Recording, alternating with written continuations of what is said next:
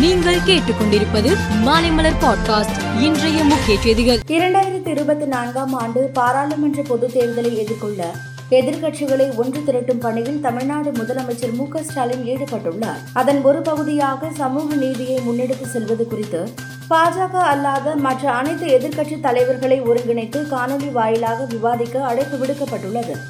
வரும் மூன்றாம் தேதி நடைபெற உள்ள இந்த கூட்டத்தில் சுமார் பதினெட்டு கட்சிகளின் தலைவர்களுடன் முதலமைச்சர் மு.க. ஸ்டாலின் விவாதிக்க உள்ளார். கலா கஷேத்ரா பேராசிரியர்கள் மீதான பாலியல் புகார் மற்றும் மாணவிகளின் போராட்டம் குறித்து சட்டசபையில் இன்று பிரச்சினை கிளப்பப்பட்டது. இதற்கு பதிலளித்து பேசிய முதலமைச்சர் மு.க. ஸ்டாலின், இந்த விவகாரத்தில் உரிய விசாரணை மேற்கொள்ளப்பட்டு குற்றச்சாட்டு உறுதியானால் தவறு செய்தவர்கள் யாராக இருந்தாலும் அவர்கள் மீது உரிய சட்ட ரீதியான நடவடிக்கை கட்டாயம் எடுக்கப்படும் என்றார். புதுவைக்கு மாநில அந்தஸ்து வழங்க வேண்டும் என்று திமுக எம்எல்ஏக்கள் கொண்டு வந்த தனி தீர்மானம் அரசு தீர்மானமாக நிறைவேற்றப்பட்டது.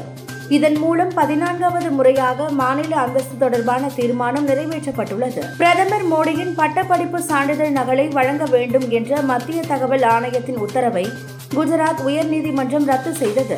அத்துடன் பிரதமரின் பட்டப்படிப்பு விவரங்களை கேட்ட டெல்லி முதல்வர் அரவிந்த் கெஜ்ரிவாலுக்கு இருபத்தி ஐந்தாயிரம் ரூபாய் அபராதம் விதித்து உத்தரவிட்டது. மத்திய பிரதேச மாநிலம் இந்தூரில் உள்ள பழமையான பாலீஸ்வர் மகாதேவ் கோவில் கிணற்றின் மீது அமைக்கப்பட்டிருந்த கான்கிரீட் ஸ்லாப் திடீரென இடிந்து விழுந்தது. அந்த ஸ்லாப் மீது நடந்து பக்தர்கள் கிணற்றுக்குள் விழுந்தனர். ராமநவமி விழாவில் நடந்த இந்த விபத்தில் முப்பத்தி ஐந்து பேர் உயிரிழந்தனர். பிரபல யூடியூபர் ஜிம்மி டொனால்ட்சன் ஒரு ஹோட்டலில் பணியாற்றும் பெண் ஊழியருக்கு புத்தம் புதிய காரை பரிசாக கொடுத்துள்ளார்.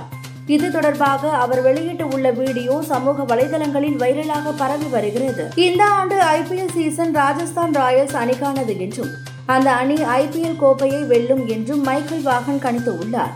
ஜாக் எலிஸ் கூறும்போது, இந்த ஆண்டு மும்பை இந்தியன்ஸ் டெல்லி கேபிட்டல்ஸ் இடையே போட்டி இருக்கும் எனவும் கோப்பையை டெல்லி அணி வெல்வதற்கு வாய்ப்பு உள்ளது என்றும் குறிப்பிட்டார். மேலும் செய்திகளுக்கு மாலை மலர் பாட்காஸ்டை பாருங்கள்.